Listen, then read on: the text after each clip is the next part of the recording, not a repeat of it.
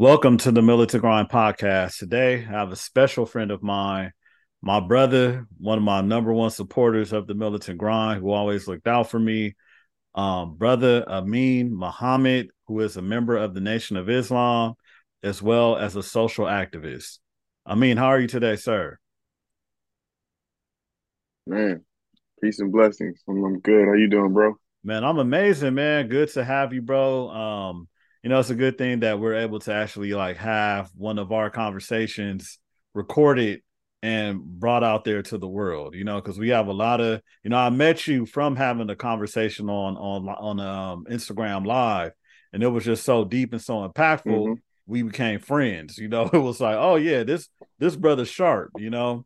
And so yeah, man, that's exactly the same way I felt. Man, thank you, bro. Shout out to Chris for making that happen. Chris Stevens, by the way. Yeah, so yes, my bro. Let's go over your history, how you grew up. I know your mother is both of your parents were in the Nation of Islam way back in the day. I mean, your mother owns a shop in Leimert Park, is selling mm-hmm. goods, right? Like African American goods and clothing and things like that. We also had her on the Black Business of LA series, right? We featured her there. Okay, yeah. I didn't even know she was your mother, you know what I mean? So it was kind of like, you know, not necessarily a coincidence of how that happened, but it just happened. So I know like you were born into this, and so I would like to get your perspective, because I feel like, you know, some people that are born in it have a different perspective than people that just hopped in, you know. So I'm gonna go over your family history, how you actually you know, how you were born into it, how you developed, how, you know, you being a part of the Nation of Islam has developed you into the man that you are. And yeah, let's just go from there. Okay. Yeah, I'm a member of the Nation of Islam almost 40 years. I'm about 39 years old now. My father, my mother, foundational to Los Angeles. My father helped build Mosque 27, like ground up. I think my approach to faith and understanding is not necessarily from a religious standpoint. There are plenty of people who do approach it from a religious standpoint, but I approach the nation from a philosophical standpoint, and I look at all things like I try to look at them from multiple perspectives and try to understand things in the best way that I can understand it. And I don't look at the Nation of Islam as a religion so much. I think it was designed more of as a way of life, and I think it's supposed to be inclusive for all people. I think that some people love it so much that they hold it dear to their heart and they make it their religion, which is good. I think that that's a positive thing. Mm-hmm. I think that I do the best that I can, and I'm building towards understanding more about life in general. And as I grow, I appreciate the Nation of Islam for everything that it does. And I think that it's probably one of the most helpful organizations for Black people, you know, worldwide.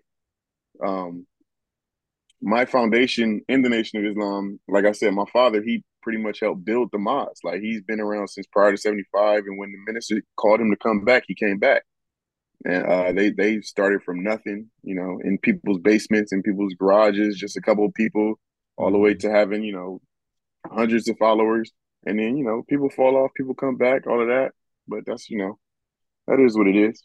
Yeah. I think the Nation of Islam today represents it's you know how Nipsey Hussle said it's a marathon. It's like the race is not to the swiftest, it's to those who can endure. Mm-hmm. I think today the Nation of Islam represents a beacon. So it's like, yeah, the beacon, it's not necessarily creating all the changes that need to be created, but it's the guiding light.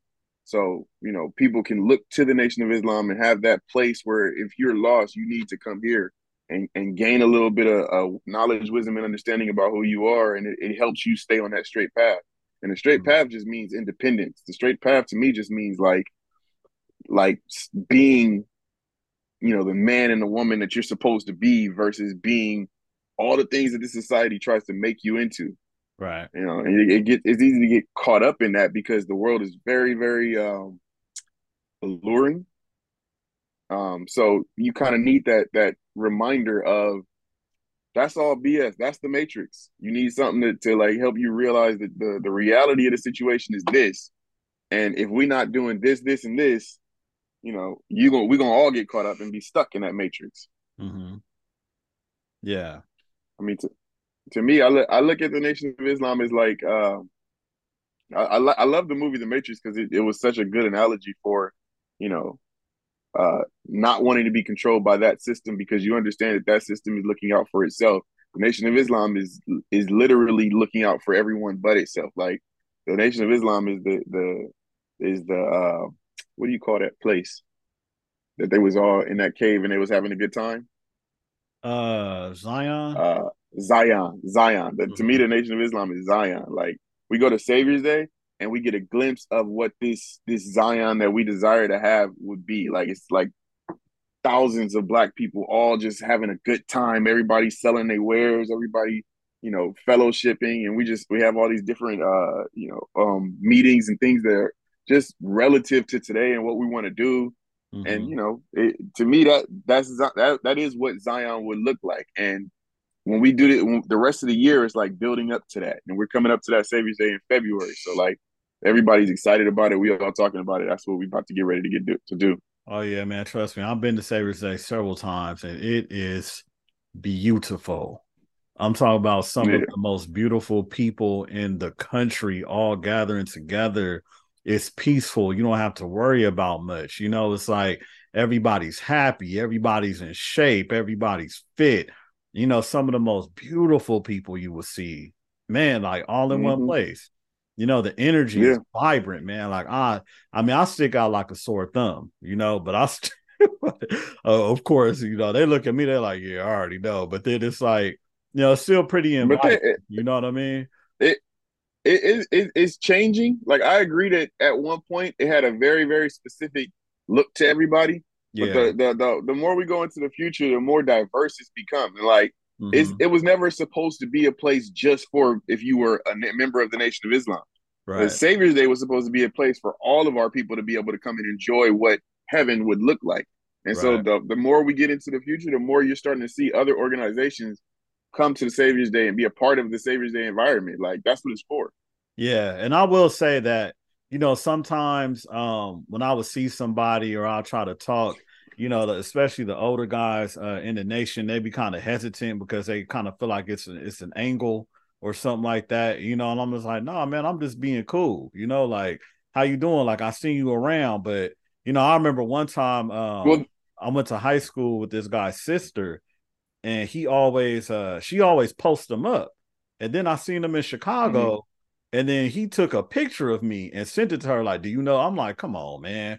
You know, like, it's not that deep. You know what I'm saying? Like, I just see you. Hello, how you doing?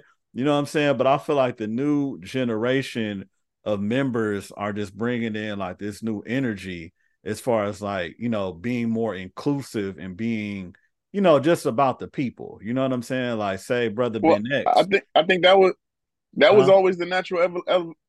That was always the natural elevation or evolution of the Nation of Islam. It was one group of people that came and put it together, the next group of people that come and make it do this, that, and the other. And then as we grow into the future, as people, we evolve, the Nation of Islam was naturally going to do that. That's what it was supposed to be. Yeah. And I see that happening like dramatically. You know, it's like, it's more accepting, you know, towards everybody more than like it's us. And then if y'all come in, you know what I mean? Like, you gotta, you know what I mean? They were planting the seed at that time. So they had to be a little bit more protective of that seed. The seed germinates underground to be protected from the elements. So, you know, they had to guard themselves from all of the different types of outside influences. But you got so many people that are born in a nation at this point. You got so many people that have this information rooted within them. It ain't no more falling of the Nation of Islam. So there's no more fear of that.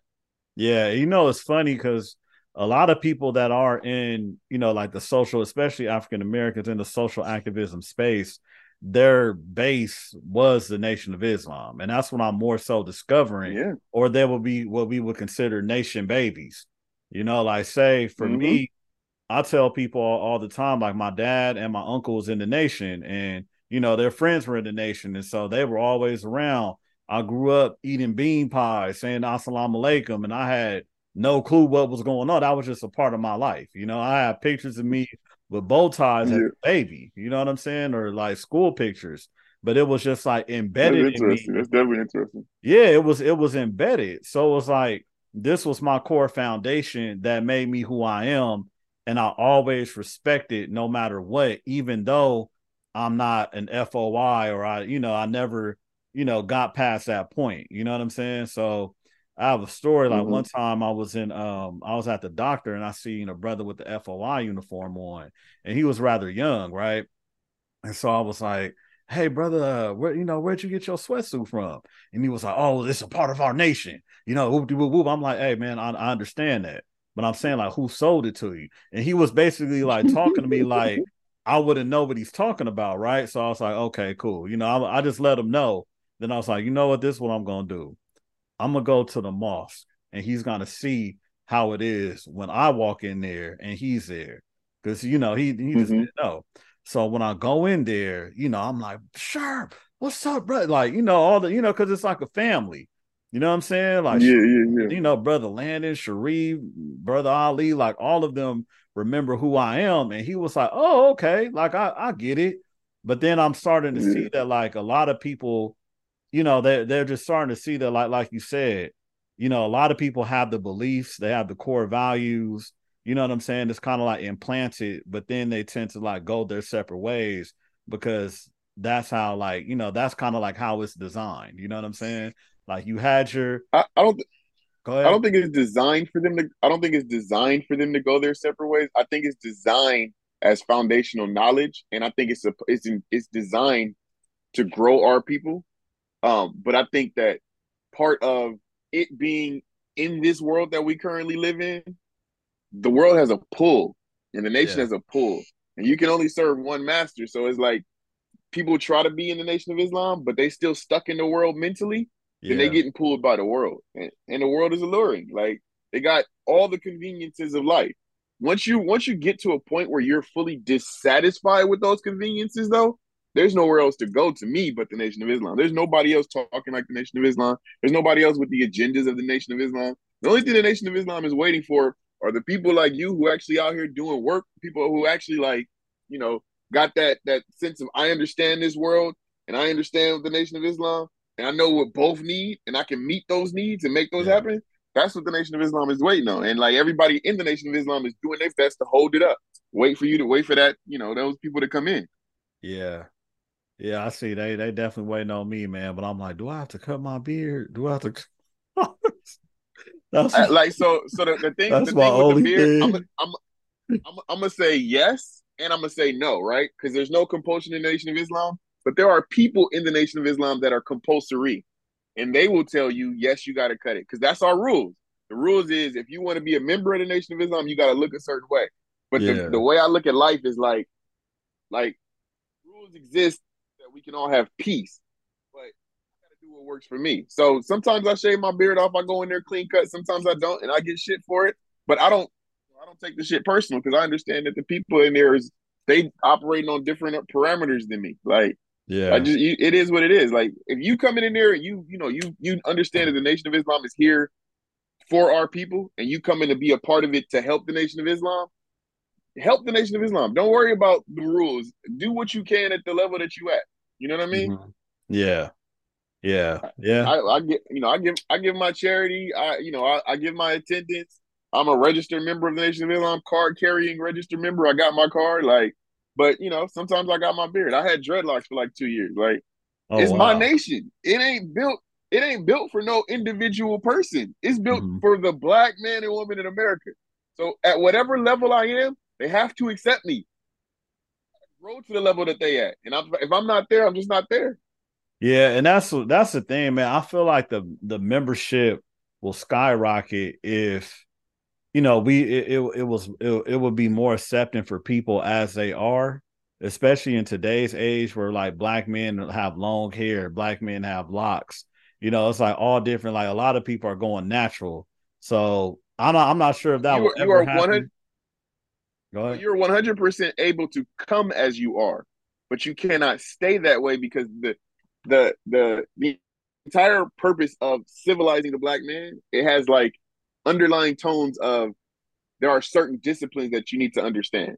There are certain aspects of this way so that you know, the world knows, devil knows what you represent. And it's like, you can't get around that. If you don't represent this and you don't look a certain way, then you don't look a certain way. But that's not to say that it's not in your heart. That's not to say that it's not becoming a part of who you are. Right. It's like, I like, for me, the reason why I cut my dreads, because I came to the realization that, you know, I've been married 12 years. Who am I here trying to be cute for? Yeah, I like my dreads. I still, to this day, I wish I still had them. Like, I like the way they look. I thought I was cute, you know? But the mission is bigger than me. And what I plan to do is bigger than what I feel and how I want to look. You know what I mean? Yeah. So let's go over what you plan to do, because, you know, I look at you as like, you know, you're more than that to, you know, as far as like how I look at you. It's like, you know, there are members, but then each member, are, you know, is their own individual person.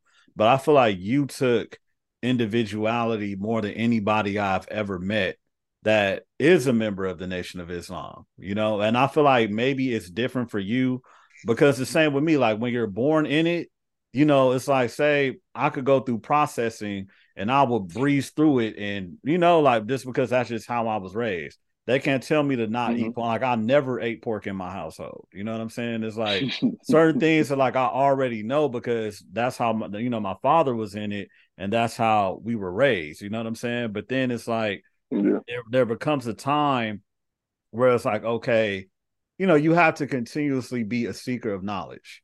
You know, I would say that like once you're seeking knowledge, you're like, okay, look, man, I got that. I read Message to the Black Man. I came here a bunch of times. All right, cool. So I got it. Now what's next? You know what I'm saying?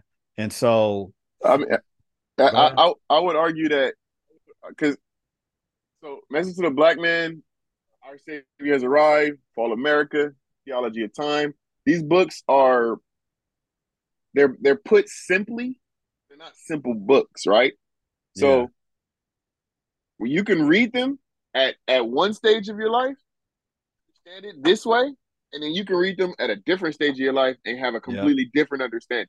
Mm-hmm. And as we go further into the world and further into the understanding of what Elijah Muhammad was trying to prepare us for, a lot of those books become more crystallized. Like a lot of the things that he was saying back then are like, oh, that happened.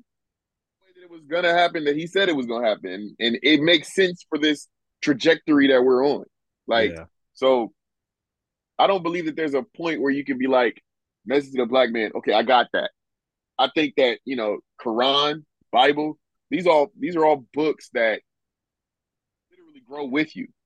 Mm-hmm. You know, I think it's probably the more you can read them, the better you can understand them. Yeah. But trying to get to the point where you say that you got it, I think that's not phrased correctly. Yeah, I would say it's possible to do that. I would say that it depends on the individual, because you can master certain things, you know, and once you master it, you kind of look for something else to master, just depending on your personality type. You know what I'm saying? I got you. Yeah. But I do understand God and the universe is a different concept. Yeah, I do understand what you are saying, though, because I could watch a movie, right? And so I watched the movie The Creator. Right. Mm-hmm. And so when I watched it, I got like a super deep message. But then other people watch it and be like, it was okay. But it also depends on the state of mind that you're in at that moment. You know what I mean? Like when I read Malcolm X at 16, it had an impact on me where I was like, hey, I'm ready to join. I was at Mosque 27. I was ready. You know, like, let's go. But other people read it and they were like, oh, well, you know, that's crazy. You know what I'm saying? So the impact, depending on the state of mind somebody's in, you know, and all that, I do understand that part. I definitely do. So, but the main point. So all I'm suggesting is that you're not stagnant. So I can't hear you. Of understanding that you have. Yeah, you went out. You say you're not stagnant. Yeah, you're not a stagnant individual. You're growing constantly. Mm-hmm. The level that you don't even understand all the things that you don't understand. Mm-hmm. You know what I mean? Like, so you're reading it, you're getting B and C, but there's all the way D through Z that still exists. So some people aren't even getting go.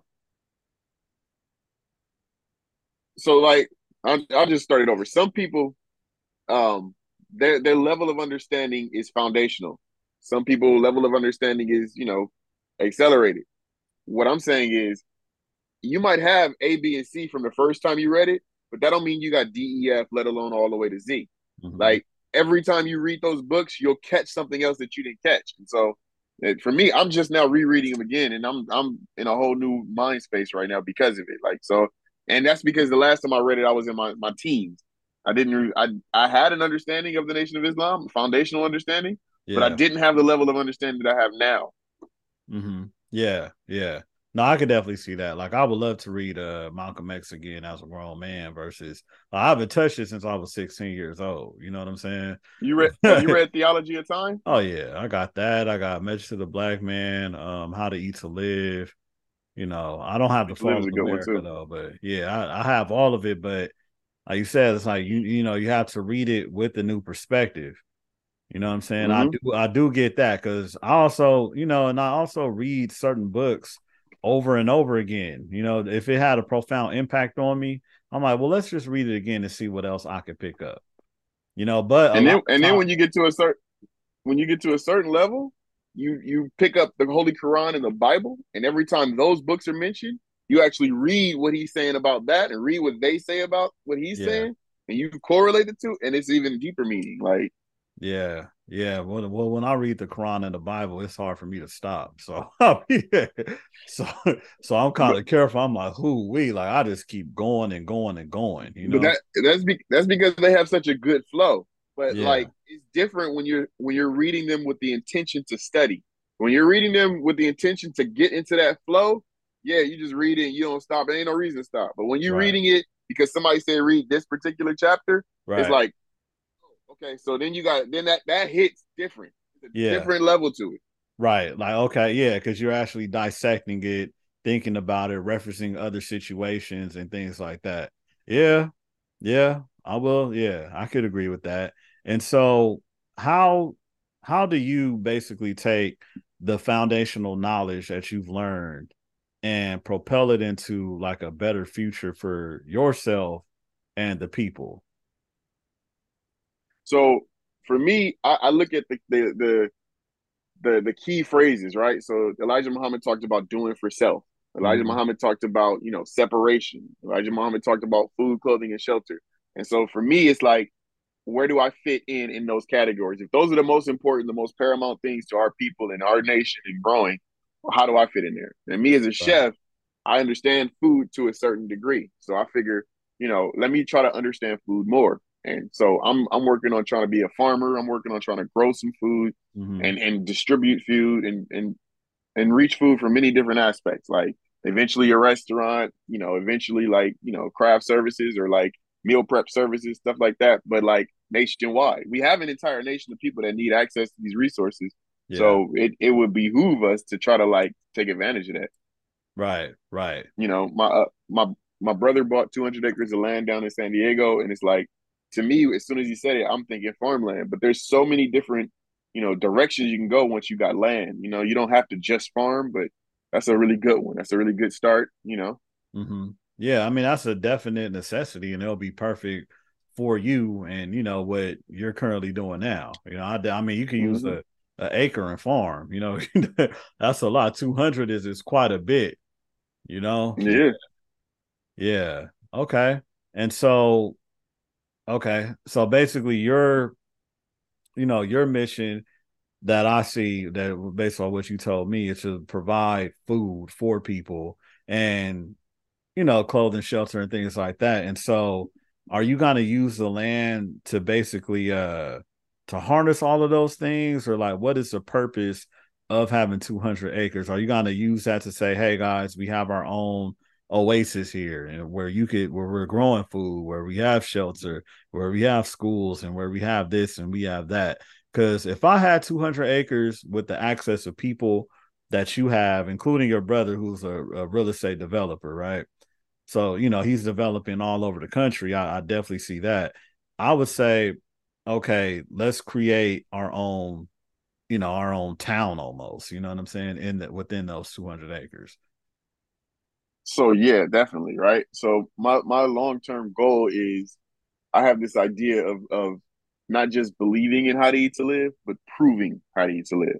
Mm-hmm. I believe that, you know, with the right understanding of how to eat to live, we don't have to die out at 60, 70, 80 years old. With the right understanding of how to eat to live, we can live a lot longer than that. Right. And we don't have any groups or societies where we've tried to prove that. And to me, when I read the Quran and I read the Bible and all of these things, the idea is getting to heaven. I believe heaven is a place where you don't die unless you're ready to die. You have life everlasting as long as you want to be here. And that's like when you talk about the prophets and how they wanted to die, the prophets chose the time of death for themselves. Not everybody but Jesus, right? They chose when they were ready to get up out of here. And the way they chose that was based on their dietary restrictions. Like as soon as they started deviating from what they knew was right as far as diet, that's when they decided they was ready to get up out of here, and that's when they left. And I feel like if we can stop living to eat and eat to live, we'll prove, you know, all the things that we say that we believe, and we'll be able to like live longer lives. I watched a documentary on Netflix, and it was talking about blue zones. And blue zones are these places where they still have strong community environments where grandparents and children are all, you know, working in symbiosis together and helping each other out. The grandparents get something out of it because they feel needed and useful, so they're living a lot longer. And then the children are getting something out of it because these young children are having access to the wealth of knowledge that these grandparents have. Right. I feel like that's the perfect type of environment that we need to be creating. That environment proves how to eat to live. And when we add, you know, the one meal a day, the one meal every 72 hours, if we add that to the blue zone idea, I think we'll start seeing people living well past 100 years old. Yeah, man. Speaking of that, I was just at the Taste of L.A. This past weekend, and it was just, you know, crazy looking at so many Black people, and we were just, I mean, just looking so unhealthy. You know what I mean? It just like, it kind of hurt me to my core. I was like, golly, you know, and we could just, sometimes you could, you know, sometimes people aren't just unattractive. It's more so they're just not healthy. You know what I'm saying? And based on their eating habits, it reflects on their external. You know, like you can kind of tell, like, oh no, I know you're not eating right. You know what I mean? And so it kind of like it just kind of got to me, man, because you know even the food they were selling, you know, it was just bad for our diets. You know what I'm saying? Versus like if you go to a more, I'm not gonna say more affluent, but if you go to like a different area, you know, they're selling food that'll help you live, you know. But you can't put water in the gas tank of your car and expect your car to continue to run like it did when it had gas. Like you might figure out a way to run off water, but the car as it is does not run off water. It has specific things that it needs in order to function, just like the human body. Right. We can't feed the human body whatever we want to feed it and expect it to function normally. It's basically breaking down. And we start this breaking down process when we start feeding our children processed foods at a very young age. Mm-hmm. So instead of, like I said, eating to live, we're eating and killing ourselves with our spoon, like literally little by little, literally. Yeah, man. Because like you could, you know, I would look at the people when I would go to Food for Less on Western and Slauson versus going to Whole Foods and where's that? Is that Marina Del Rey? Yeah, Marina Del Rey, and you can just tell like the people just look totally different. But that's based off of how they were eating and how they were treating themselves, you know. And one of my, you know, and I hate to say this, man, but I feel like I do. So, you know, when I got there to the Taste of LA, I ate at Shabazz, you know, Shabazz Good Foods, right? So I used to actually work for the Shabazz in Carson, and you know, I got the food and I was just like, I'm basically eating a style of food that is not, that I'm not supposed to eat based off of the book, How to Eat to Live, you know, which is no fried food. Well, so you know what the tribe of Shabazz represents, right? What? Rebellious. It's rebelliousness. That's what the tribe of Shabazz represents. It's like, when it's like at one point we had the structure, we had the order, But then we went, we became a part of the tribe of Shabazz, and we went into the desert, and we lived that harsh lifestyle. And we started growing our hair out. We started growing, big old beard, stuff that we didn't have before that. And we rebelled. So we started living almost a beast life. We became tougher. Our skin got thicker. Our hair got thicker. Like, we became more, strong. But that purpose, that God understood coming, saw us being slaves in the wilderness of North America for 400 years and knew that we would need that toughness. So, yeah, that was a part of our history, but we run into problems when we try to stop our history at a certain point because we like that point. Like, so, when you talk about the culture of Egyptians, yeah, that's our culture. When you talk about the culture of the, Shabazz, yeah, that's our culture. All the great things that happen through history, yeah, for sure, that's our culture. But we are the original people to this planet. So if we don't trace our culture all the way back to the beginning, then we run into problems.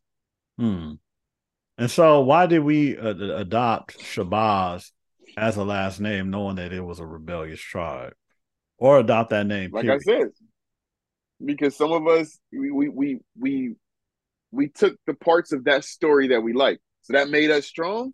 I like that strength. That represents who I feel like I am. And we stopped at that part of time, and we don't trace back further than that. Some people don't trace our roots back past slavery. Some people say that we were slaves and that's who we were. Yeah. If you identify as that, then yeah, that's what you're going to, show. But if you trace your history back to the beginning of time, and you are God, right? That's what we're supposed to be. Right. Well, that's interesting, man. I didn't think of it like that. Because I kind of after I ate it, I kind of thought about it. I was like, hold on. Didn't they say don't eat fried food? Like, you know what I mean? Like, it kind of, it's like, it's basically, huh? It's so many levels to it, right? Yeah. So, like, fried fish is certainly better for you than pork, right? Right. Bro, the more you come into understanding of what it is we're supposed to be eating, you understand that, even fried fish isn't necessarily good for you. Fried fish is better for you than a lot of other things, but frying it makes it worse. So, yeah. It's about your level of understanding. And that's why that book, How to Eat to Live, is so important. Like, I don't like going into details and talking about it because it's not glamorous. It's not, it's opposite of this world. And this world tells you do whatever the hell you want to. Right. Yeah. I mean, you definitely have to have a strong, conviction of discipline to even eat right, especially eat on, on the level of How to Eat to Live, which is, preferred to eat one time a day. And I remember. I don't even think it's possible as long as we live in these city environments. I don't think it's possible until we separate our minds from the way that this thing works. Oh yeah, definitely. But then you have to become your own individual, because it's like I wrote in my book, From Grit to Greatness. I just wrote a book, right? And I was just talking about Ramadan. Congratulations! Thank you, bro. Thank you. And so I was talking about Ramadan, as far as like, being an American, practicing it versus being in a predominantly Muslim country. It's like night and day. You know what I'm saying? Yeah. Like, we are suffering. They're just laying down, resting and sleep, like chilling. You know what I'm saying? They got the whole month off. Yeah, exactly. They get a whole month off. We have to go to work. We have to walk around. We have to see people eating our face. You know what I'm saying? While they're just relaxing and, waiting for nighttime so they could pray and eat. And then they're up all night eating and having a good time. And I was like, what? It's like, it's totally different, man. It's like night and day, But that's part of like why we had to go through what we went through with Shabazz. That part of it making us tougher, it didn't just make us physically tougher. It made us mentally tougher. It made us, we were out there able to fight with the beasts in the wild. Like, so we have the ability to withstand anything.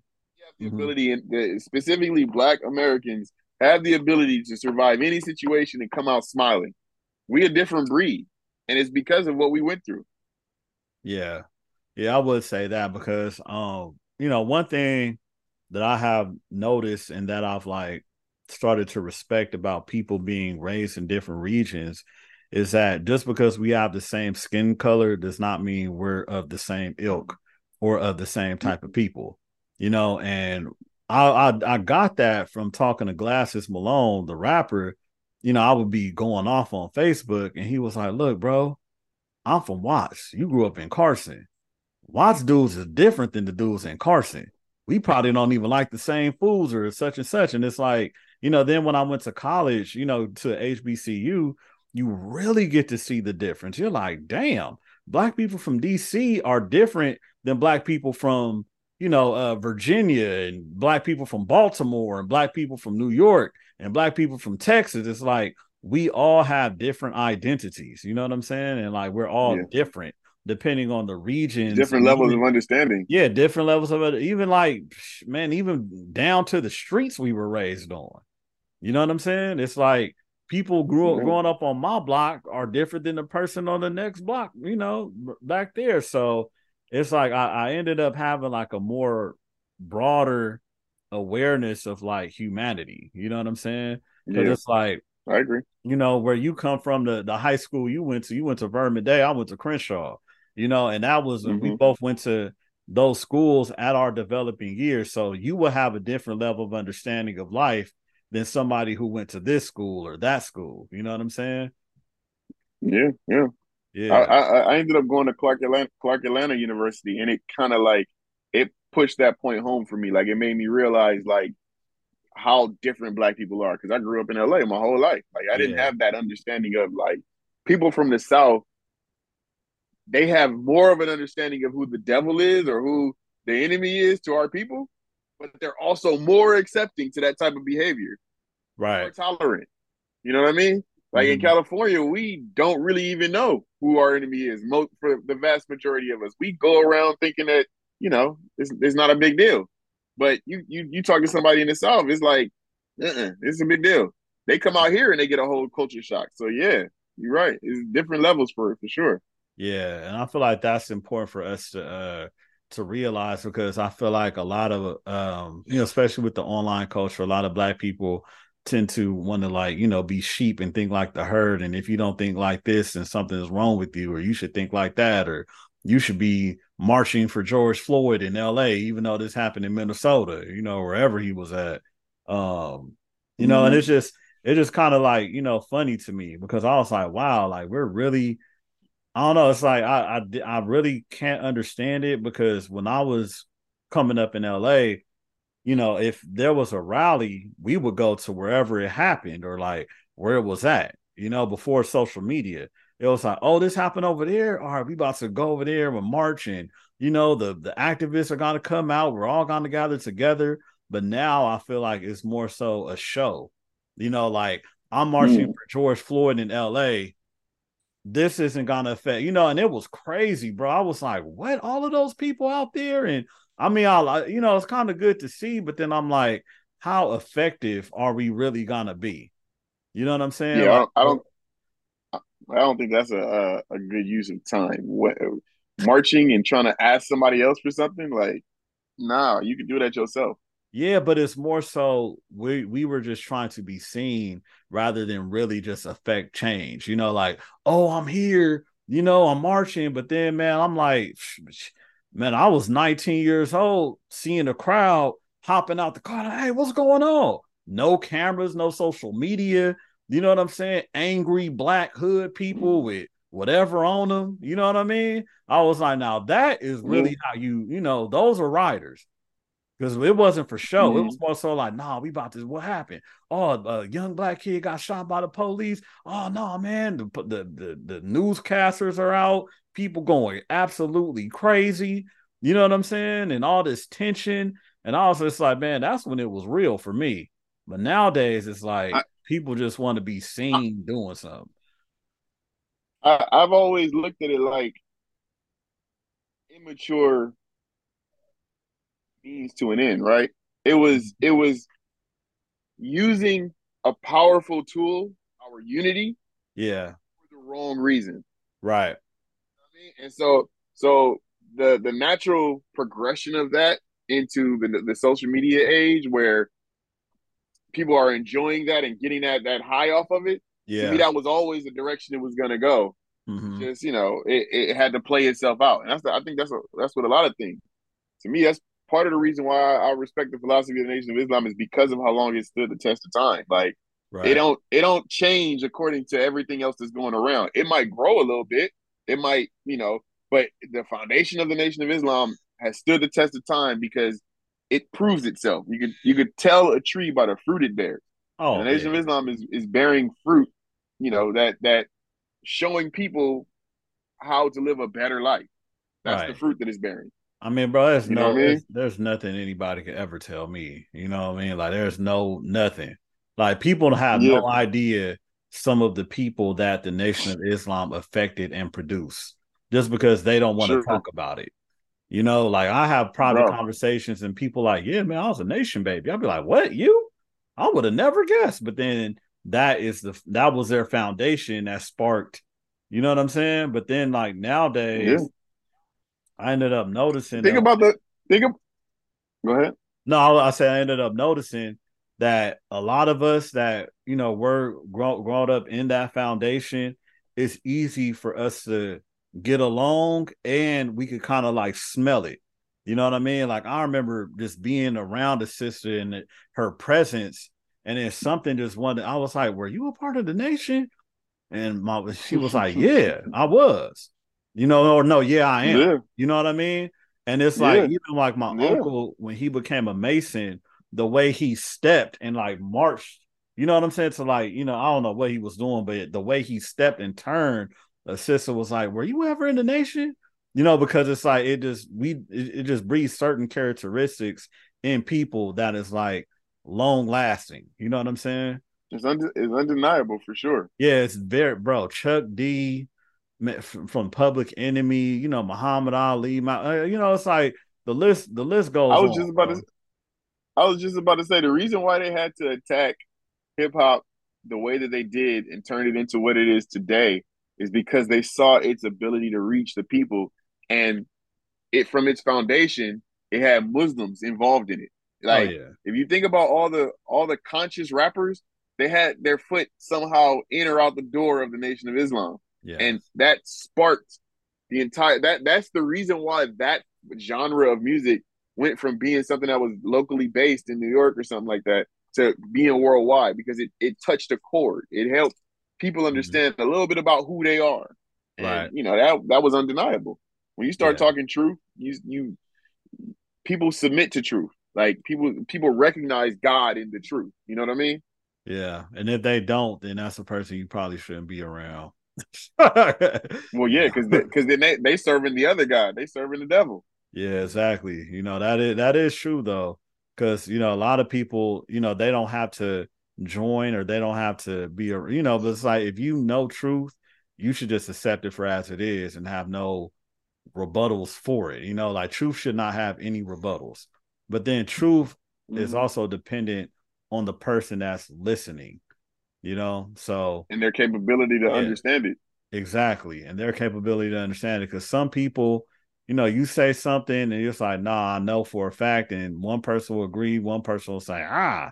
But then it's like the person that's disagreeing, you can kind of like tell, you know, what type of person they are based off of their responses, because some people want to be in pain. Some people want to disagree. Mm-hmm. Some people don't want to be accountable. You know what I mean? So I feel like some people aren't they're not capable of it. That's what trauma does. Part of the reason why they put us in all these traumatic situations and keep us perpetually in the hood where, you know, violence and helicopters and all that, because they intend to keep the wound open so that you're not focused on anything but the pain. You can't, it's hard to tell somebody to study that's bleeding out. You know what I mean? It's hard to tell somebody to be civilized when they screaming and they, you know, they got a leg missing and they, you know, got blown off. That's not an easy thing to do. So you keep somebody traumatized, you keep them perpetually working in these 9-to-5 jobs where they don't have time to think straight. Yeah. You don't have a system of slaves. People think that because they took off the shackles, we're not slaves no more. But slavery really never had anything to do with our physical bondage. Slavery had a lot more to do with our mentality. You cannot enslave a free person. You can only keep a person that's enslaved as long as they think like a slave.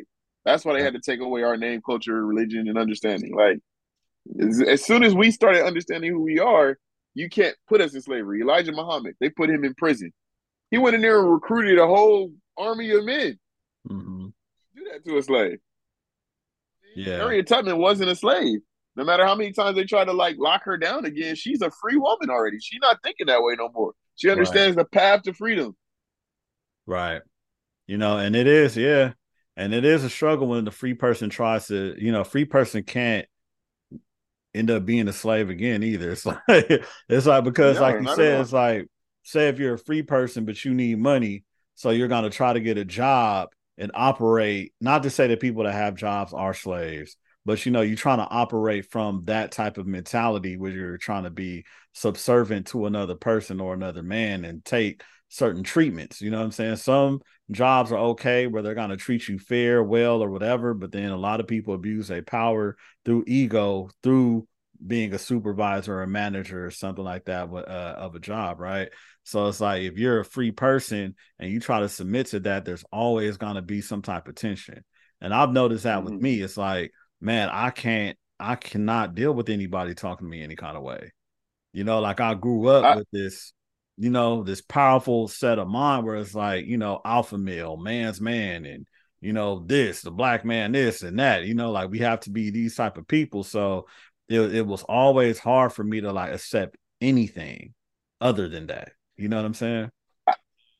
One realization that helped me with that was coming to understand that all of what they're going through really has nothing to do with me.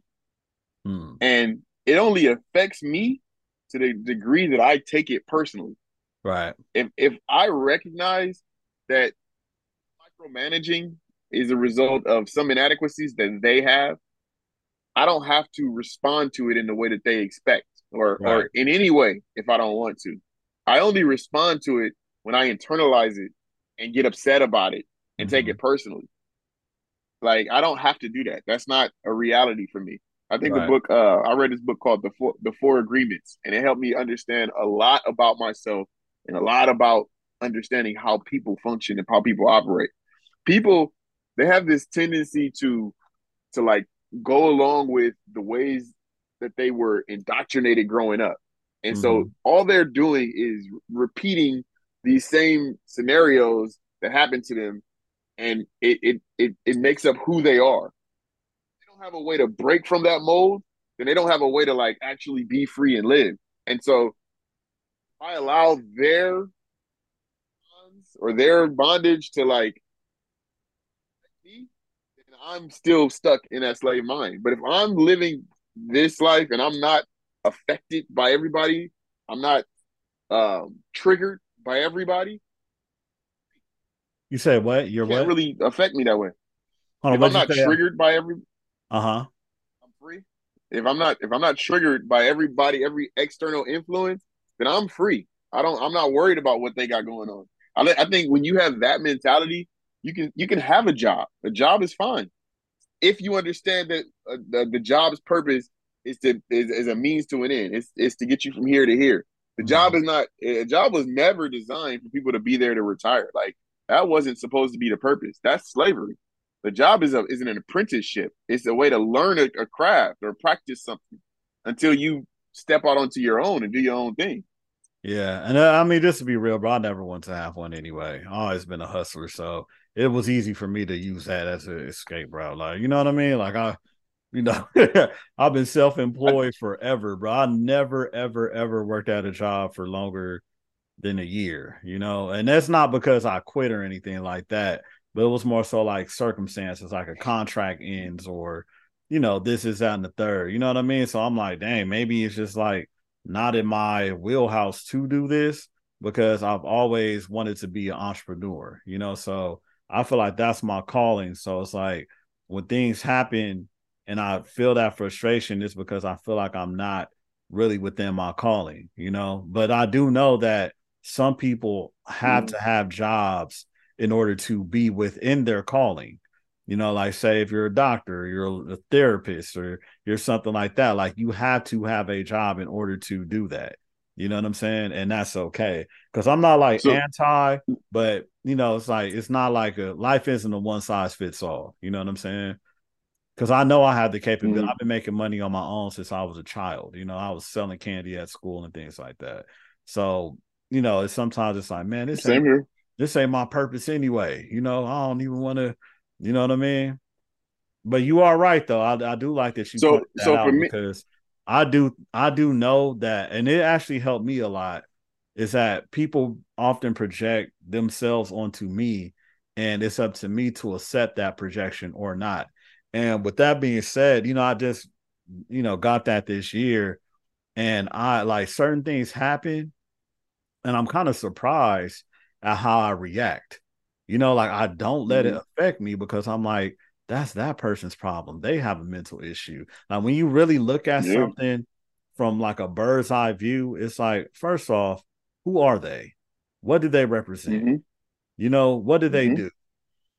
How do they look? How do they think about themselves? What do they call themselves? How do they talk? You know what I mean? So for all of that, accept all of that. You know, for me to accept like anything more out of, you know, these type of people, it's kind of foolish on me. You know, like, no, bro, like what? Like, it's like, you know, like, what do you expect? You know what I'm saying? Like, you shouldn't even, be thinking that this person would be anything other than what they already project themselves to be. You know what I'm saying? But I'm disappointed. There's this song, it goes like, people are people. Why should it be you and I should get along so awfully? Because it's like, whatever they got going on shouldn't really affect me. Right. I understand that people are going to people. Like, they're going to do what they're going to do. Right. I don't have to do what they want me to do because of what they're doing.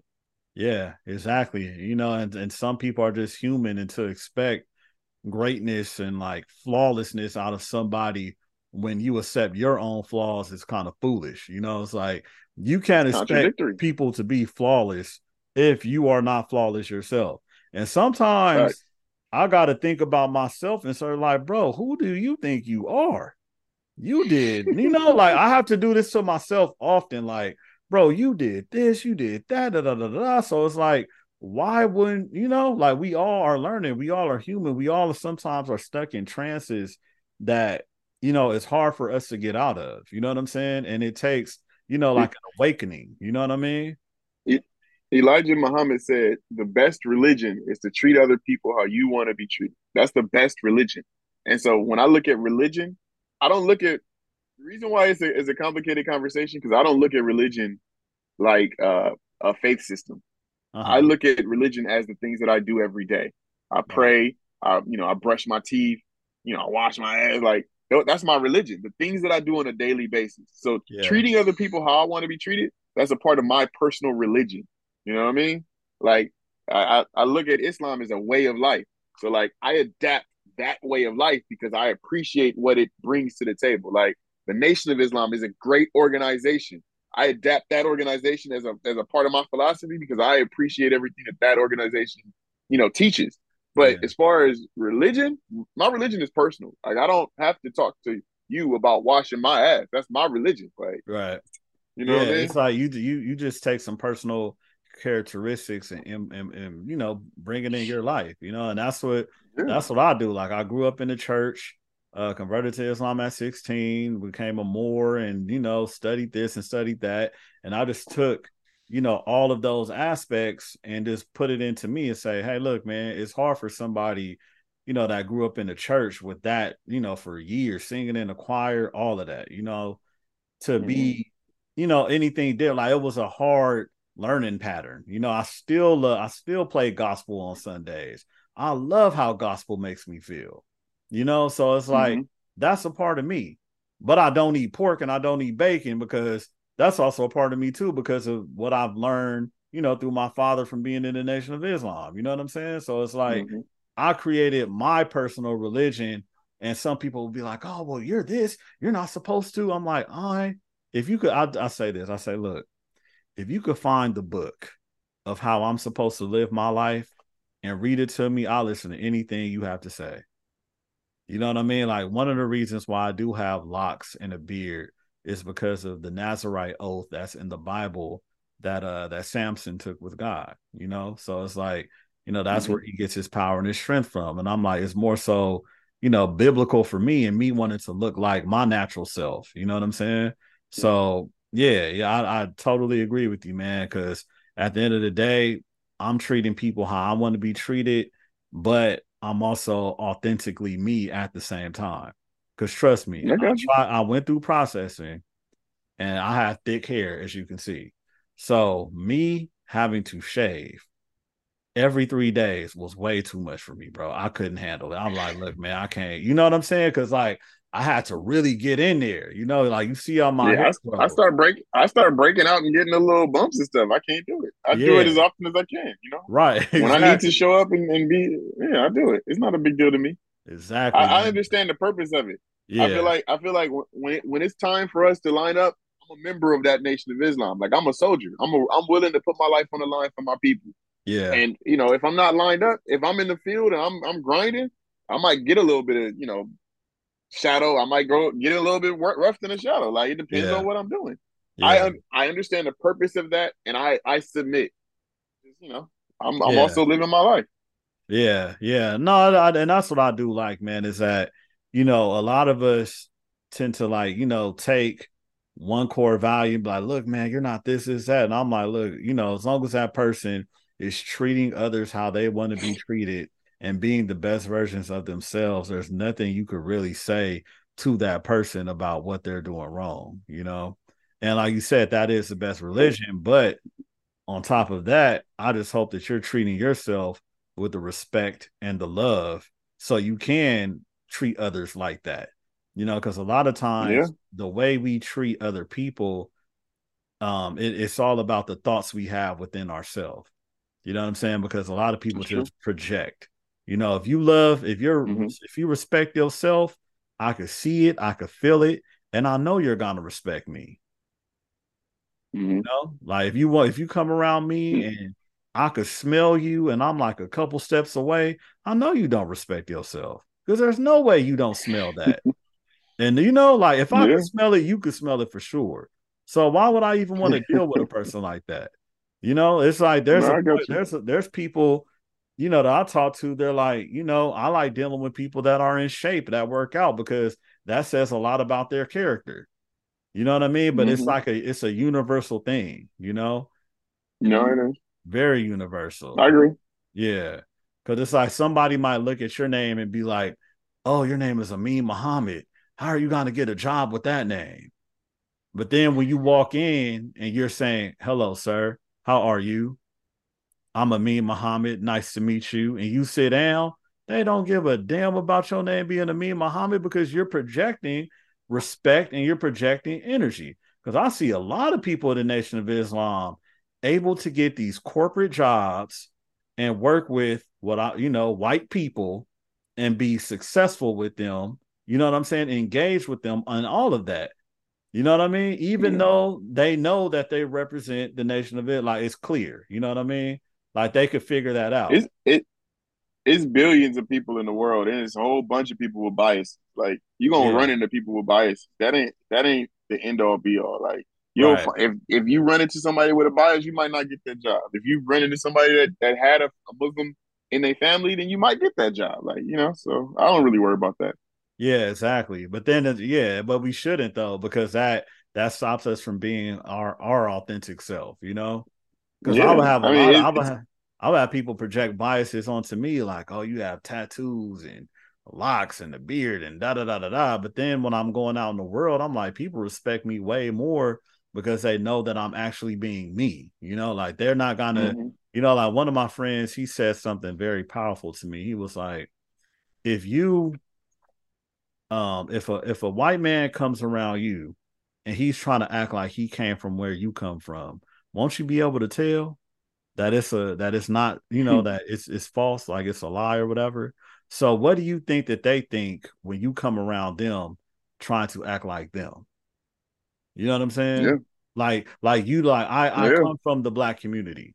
That's, you know, I went to school with black people. That's actually their goal. So when they see you doing it, they think it's cute and they appreciate it. They want us to matriculate into their society and be perfect mirrors of what they are. They don't care that we're faking. To them, the faking is like halfway to it. Right.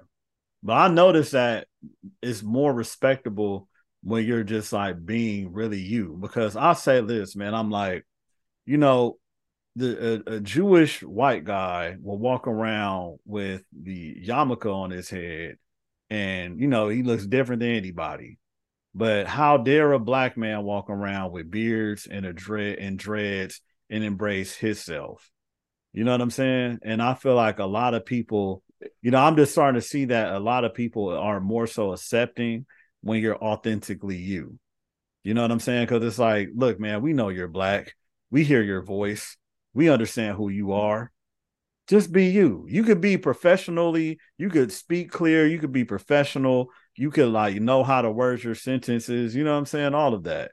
You know. And I was watching a documentary. I mean, yeah, I was watching a documentary last night, called The Defiant Ones, talking about Dr. Dre and Death Row and all of that, right?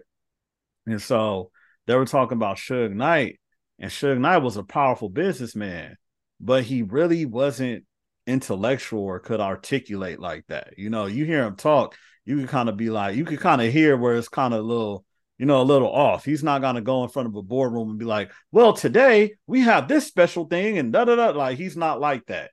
You know what I'm saying? Like, you can kind of tell he had a Southern twang to him.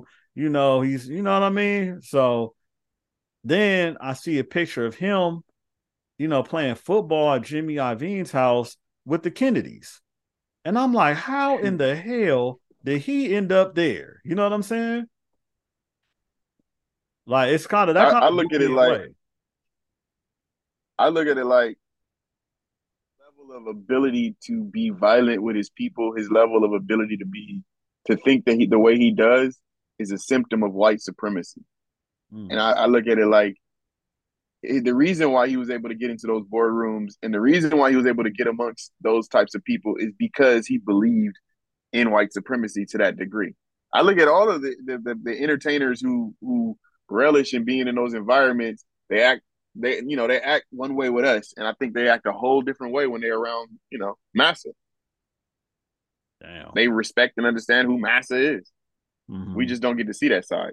Right. Because if they have a disagreement, he's not going to act the same way he would if it was like Eazy-E when he ran up there with his homies and blah, blah, blah. Yeah, that is true, though. I don't even think about it like that. You always come up with an abstract perspective, because it's like, if you were running up on us, beating us up, how come you weren't doing that with them? You know? Like, you pick and choose. If he was doing that, if he was doing that with them, he would not be as successful. They pick and choose who they want to be in their environments. Right. And they tell each other about us. Oh, that one, yeah, he's smart. He's cool. He's good. He's a good nigga. Like, he knows how to handle them and he knows how to be around us. Like, he's a good one. They talk like that. Damn. I didn't even think about it like that. Because you do have a point, though. Because if you will bully, you know, your own people, but then go, it's like you pick and choose them when you want to be a gangster. I mean, yeah. If you a gangster all the time, you're not going to be that successful. You're not going to be able to have no girlfriend. You're not going to be able to have no business partners. Like, you got to know how to turn that shit off to be able to function. Otherwise, you just, you know, you're a wild card. You can't be helped. You can't be worked with. Yeah. Yeah, I could definitely see that. But then it's, yeah. Yeah. And I feel like that's the wrong image that was being projected. It's like, you know, this person's a gangster, but they're not gangster all the time. You know what I'm saying? Like they do know how to act around certain people. Don't get it fooled. This is just how they project it onto you. You know? I look at it like it's wickedly wise. Like, I respect it because it's, you know, it's wisdom, but it's wickedly wise. You're using your wisdom for something that's, you know, nefarious. Right. Right. And a lot of people fall trap to that, you know, and that's what, you know, that's something that I was, you know, not trying to do, because I know I'm a wise person. And so I would get jobs where people would see that in me and then try to use that aspect in me to manipulate people for, you know, gain, you know what I'm saying? Like a sales job or something like that. But then it's like, I really don't want to use my talents to do this. You know what I mean? So I had like, it was kind of like a confliction, but it's like, I want to make money. I want to be successful, but they try to use your gift of gab or this, is that, and the third, and manipulate that for the nefarious reasons that you just mentioned. You know, like say somebody like, but a job is like any, there's usury in everything in life. Like, right. You're not going to find a situation where it's only benefiting you completely. Otherwise, it's not going to last that long. Like, there's usury in marriage. There's usury in work. There's usury in even owning your own business. Like, you have to figure out, like, you're getting out of it. Make what you're getting out of it more than what they're getting out of it. That's fine. Let them use me for what they need me for, but they're not going to use me and benefit from me more than I'm going to benefit from them. Like, yeah, I like, even it just depends on, it also depends on what the benefit is, though. You know, like say Suge Knight, Dr. Dre, they were talented, but you know, Eazy-E, all of them, they were talented, right? But their talents was used in a way to project violence, you know, promiscuity, you know, drug usage, which is why it wasn't worth all it. Of that. And that's why it came crumbling down. Because now, exactly. Bro, it's funny. You know what? Let's talk about this. Because I watched The Defiant Ones years ago, like when it first came out, the documentary, right, about Dr. Dre, Jimmy Iovine. But now, and I loved it back then, but now I'm rewatching it and I'm like, what the fuck is going on? Like, this guy was, he basically gave people an outlet to promote poisonous music onto impressionable minds and try to act like it was okay.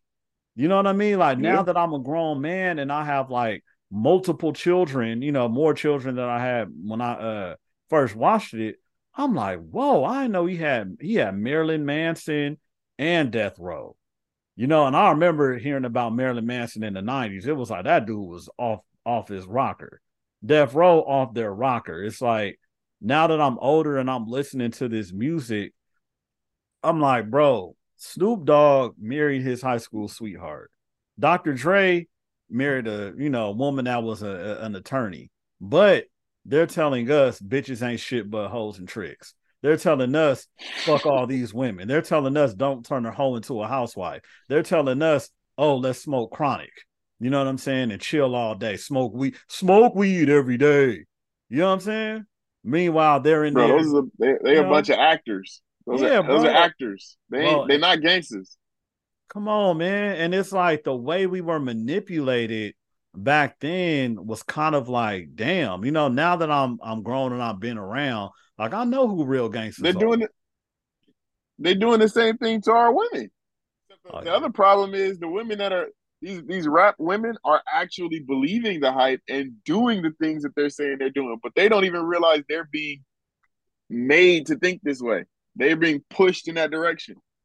Damn, no, that's real, man. Because it's like a lot of women that want to be artists and that are artists, they're tending to more so sexualize themselves more than any time ever now. You know what I mean? It's like it got so prevalent that like Beyonce started over-sexualizing herself to compete.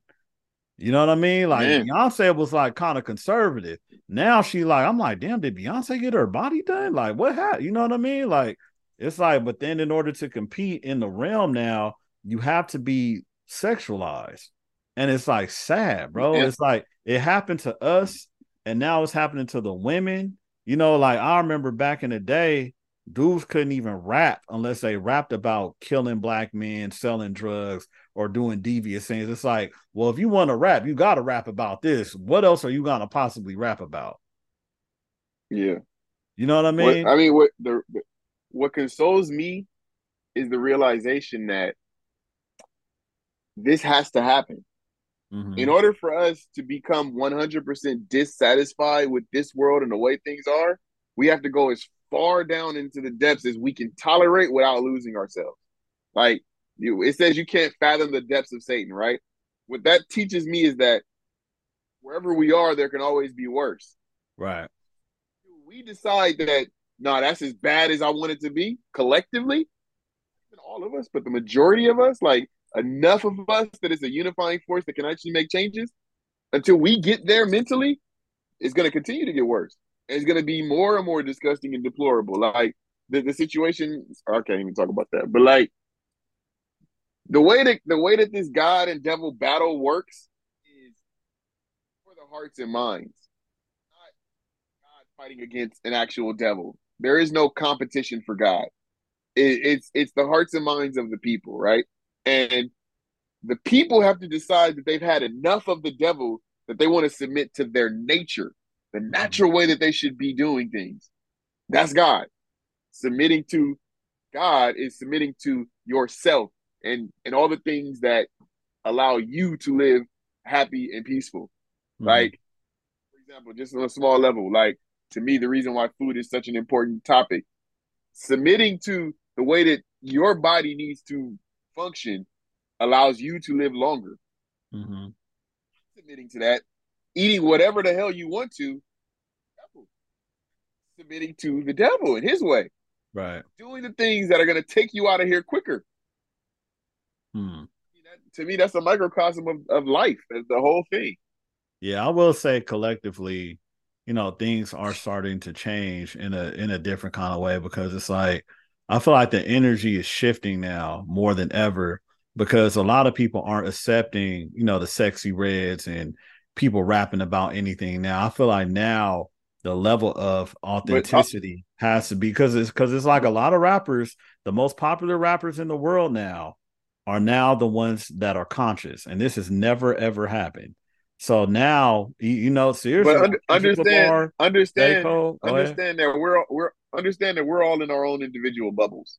So you communicate with a certain group of people and don't know the people that are them have millions of followers online, making these sexy reds and all these people. You don't know those people, right?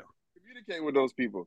You know what I mean? Like, so they have a following, because we're you're right about the fact that things are changing, right? We're in a transitionary period, because in the Nation of Islam, we're taught that the devil's time ended when Master Farah Muhammad came. So this world is on its way out for sure. Mm. It's not going to go out easily. It's going to go out kicking and screaming. It's going to get so much more deplorable and disgusting. There's going to be so much violence. Like, it's going to get way worse before the actual change happens, because we have to become dissatisfied. Right now, we're at a point, me and you are probably at a point where we're like 50 to 60% dissatisfied with the way things are. We're not at a point where we're like, revolution now. We get to a point where we're like, revolution now, we won't accept those things. We'll actively do things to make those things change. And well, when we as a people get to that point. Yeah, the first revolution starts in your mind, though. You know, like now, I feel like I'm at a point where, you know, like you remember growing up, you would play a song, you know, like a Snoop Dogg song, you'll be loving it. Then the old head comes around, they're like, ah, man, why are you listening to that? You know, or like, you know, like your parents or somebody will be like, oh, how could you? Now I'm to a point where it's like, certain things irritate my spirit where I can't even, you know, I'm like, nah, I can't, I don't even want to indulge in that. Like I can't, because something is just rejecting it more than ever, you know. But then also going back to what you said about we're all in our bubbles. That is probably one of the most powerful things, because now back in the day, we all had to like certain people if we like music, because we couldn't go on the computer and be like, oh, well, let me listen to this or let me listen to that. It's like, look, niggas, y'all got Tupac, Snoop Dogg. That's who y'all listen to. So if you wanted to listen to music, that's who you were listening to. Now I'm like, man, could you imagine? Like one of my favorite artists ever is Jay Electronica, right? You understand why. But besides that, you know, that because I don't want to, because that could be a whole different bias. Besides that, you know, I just understand everything that he's saying because I grew up that way. You know what I'm saying? Like a lot of, so it's like, that's my favorite rapper. Other people will listen to his album and be like, it is trash, because they don't understand it. It goes over over their head. Because some people was like, man, that Jay Electronica album was okay, bro. I swear. When I put on I said I have to listen to this at the best capacity, right? So I put on my Beats by Dre headphones, and when I first heard the overwhelming event, I started jumping around my house in excitement. Like, the way his album started was so powerful for me, bro. You know what I'm saying? To all you scared to death Negroes. Boom, boom, boom. Like, I was like, what? You know, like, this is what I grew up in. This is what I encapsulate. This is what made me who I am. So it affected me so much. But I do know. Bro, I feel like I put that album on. I feel like I could do anything. Like, oh, what? Anything. Bro, I still hit up Jay Electronica on Instagram. I mean, on Twitter, probably every month. Like, hey, bro, what's up? You doing new music? Just to see if he'll respond. You know what I'm saying? Because, like, that album impacted me so much. You know what I mean? Yeah. But then, because of who we are, because of how we grew up, because our level of understanding, we could enjoy that album. Or it'll go over somebody's heads. But I guarantee you, what is it, 2023? 20 years ago, we would have never heard him. We would have never heard that album. I'll give you that. He would have been an underground rapper. He helped me change my philosophy on working for other people. Think about, like, there's this song he talks about, in order to become a master, you must submit to a master. It wasn't until I started working for the job that I have now that I started to understand assembly line mentality. Yeah. And so me and my brother, we created this company called Dip and Chicken. We did Taste of Soul. We were selling fried chicken, fried fish. But, like, working at Amtrak, the job, like a regular, you know, working for the government, helped me understand how to put things in a specific structure. Helped me understand how to do something over and over and over again. That propelled our business tenfold. Like, if we was doing okay, we didn't have a system. Now we got a system. People get their food within, you know, 40 seconds or some shit like that. Right. Like, we take an order within 4 seconds. So like we came down with a system that allowed us to move the line. We had a line wrapped around the corner at Taste of Soul. It allowed us to move the line in such a way that people was like, oh yeah, I just went over there and got my food. Like, you just go over there and you just get your food. So people was coming to our line because we was one of the fastest people putting out food. Yeah. Yeah, no, that was a line that resonated with me too, bro. Because people look at my brand and they're like, wow, you're kicking ass, but it's because of my profession. I'm a project management professional. So I know how to manage projects and organize. You know what I'm saying? So a lot of stuff is effortless to me because I just learn processes. You know, I work for a corporation where they move by processing, by employing systems in your business and things like that. And so once I learned that, it was like, oh, I know how to do it. You know, like, everything I have is organized, itemized, you know what I'm saying, to the T. I'm not just like running it. You know, I'm running it as an actual corporation. But you are right, though. You do have to learn the steps from somebody in order to be successful. You know what I'm saying? Because if you go into a job with that mentality of I need to learn this, you'll be successful at that job and you won't feel weighed down by it. If you go into it looking at it like I need them, you'll be lost. Yeah, no, seriously, because the reason why my people are like, wow, man, you just hit the ground running. And I'm like, no, it's not like that. It's just because, like, I've been doing things like this for other people. Now I'm doing it for myself, and I'm able to be, like, super efficient with it. You know what I'm saying? Because everything that I'm doing, I help someone else do to a certain capacity. So I'm taking all of that knowledge and, you know, bringing it forth my own. You know what I mean? So yeah, bro. You need to make a class about that. I got a little brand I need some help with.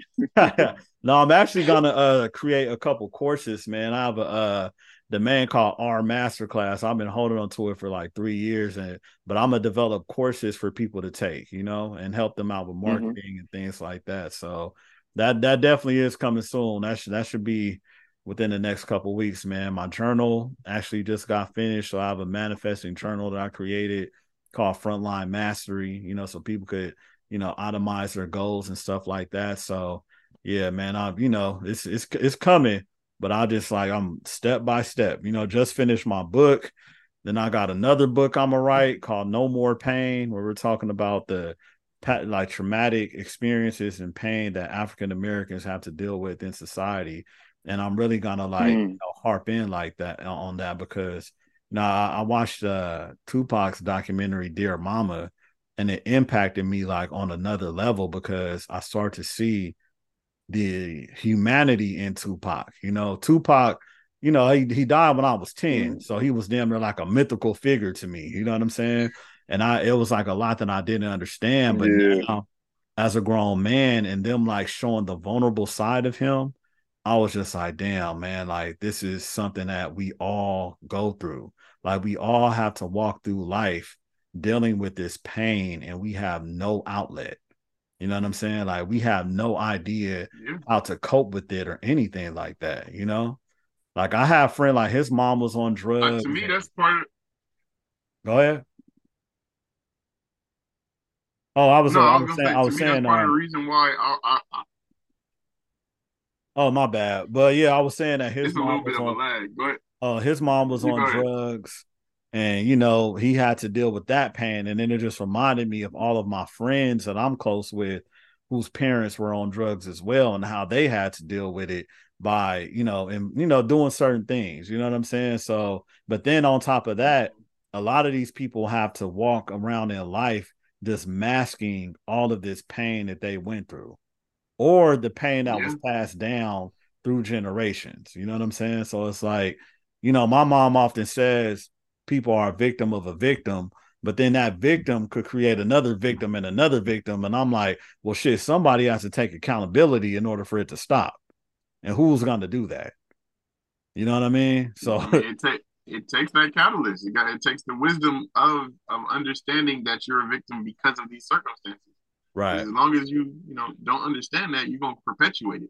Right. Exactly. But what I was going to say is that's part of the reason why I created this rites of passage program. It's like I recognize the need for children, Black children in the hood, to leave the hood and to get out of their comfort zone, because their comfort zone is a series of traumas, and you know, go out to the wilderness and be in an environment where you don't got no city lights, you don't got no loud helicopters, you don't got no, you know, rap music going down the street, you don't got cars doing donuts, like just be in an environment where it's total silence, where you can actually think.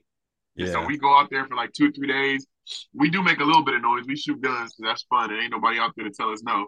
But, you know, we go out there and we just relax. We camp. We have conversations. We go hiking. Like, to me, I think that's one of the most therapeutic things I do. That's one of the most, you know, important things I do. I feel like if we can get, you know, all of the kids from the hood to leave the hood and get out into the wilderness and get back into nature, I think that's a start to that healing journey of getting out of that mentality and getting away from it. Honestly, bro, I would love to help you with that, seriously, and bring, you know, my crowd of people onto that, because I feel like that is something that we need, bro. When I lived in the hood, it was absolutely insane going to sleep hearing sirens every single night, and it only happens in the hood. Other areas, bro, they cut the sirens off and they drive. I'm like, how could we get a deep sleep when we're hearing sirens? Like, you're gonna be stressed out. Something is interrupting your sleep all the time. When I went to college, it took me almost 2-3 weeks before I could get used to sleeping in quiet. Because I was so used to, it's either the helicopters, it's, you know, loud Mexican music, or even Black music from the hood parties and shit. Like, it's some kind of stimuli that's never ending when you live in the hood. It's always something. Somebody fighting next door. It's always something. When I went to Clark Atlanta University, and I'm sleeping in this dorm, and the lights go off at 10, and it's quiet. I had never experienced that.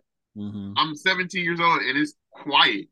I'm sitting there like, I don't know how to feel. I didn't know if I should be scared. Like, it's just too quiet. Like. Right.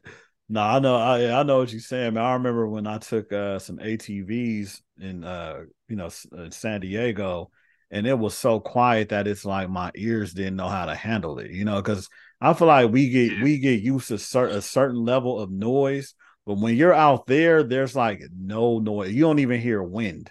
You know what I mean? Like, if you walk, you can hear your footsteps. Like, like, it's like, damn. You know what I'm saying? Like, it's crazy, man. So, yeah, bro, I would definitely love to help you with that. I would love to be down. You know, please keep me in mind You know, I got, you know, I know how to shoot. We trying to do the next one in March. Okay, yeah, let's get it started, man. Promotions, marketing. You know, we need flyers. You know, I can make the flyers, all of that, okay, man. So yeah, let's definitely, you know, get that going. I don't know if I want to scale it yet. To me, I'm still enjoying it being an intimate setting. You know, less than 20 people, and we just out there just doing our thing, and nobody bothering us. You know, it could be however many people you want, but we just trying to get the right people in there. You know, I feel you.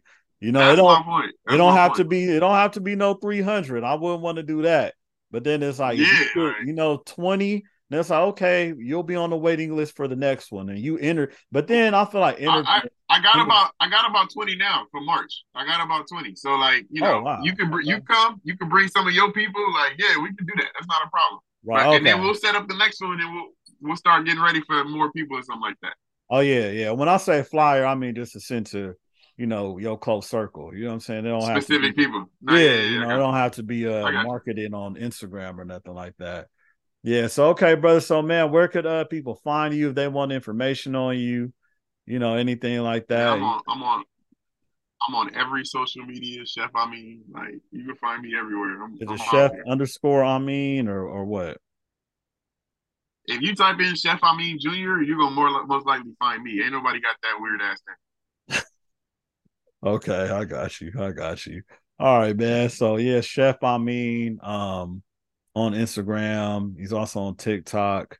Brother posts every single day, you know, very active in getting the words out. So yeah, man, again, bro, this has been an amazing conversation, man. Like, you know, as always, you know, I feel like I like talking to you because you have like an abstract perspective.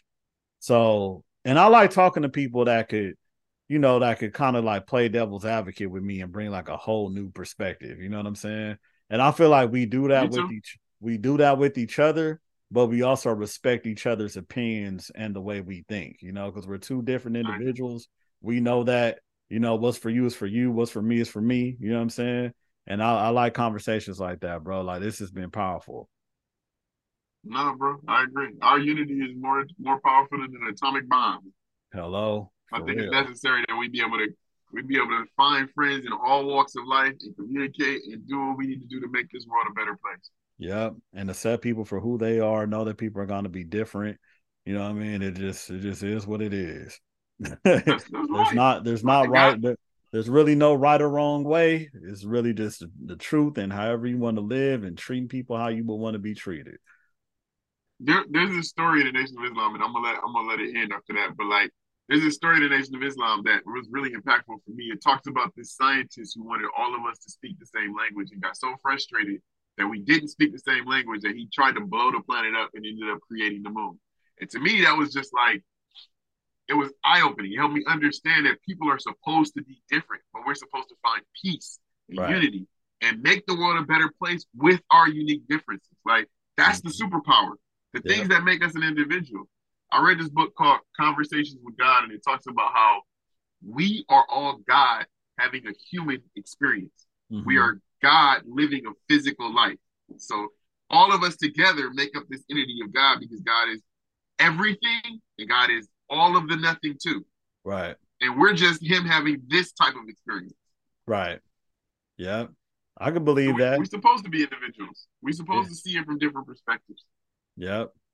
Yep. And I feel like now with social media, people are being more accepting of that because we're exposed to a lot more, and it's like there's no reason for you to be ignorant. You know, like say if you live in a hood, you could go on your computer and see what it's like to live in Malibu, you know, by clicking some buttons. You know what I'm saying? Like a lot of us, we have shut out perspectives because we were only exposed to our inner circle, our inner being, you know? Yeah, yeah. Yeah, that's the beauty of social media. It's got its good side and its downside, but that's the beautiful part of it. I agree. Right. It's all how you use it. Okay. Again, man, brother, thank you, man. I'll be catching up with you soon. Planning on doing the rites of passage with you in March. Let's get it done, bro. All right, bro. Peace. Peace.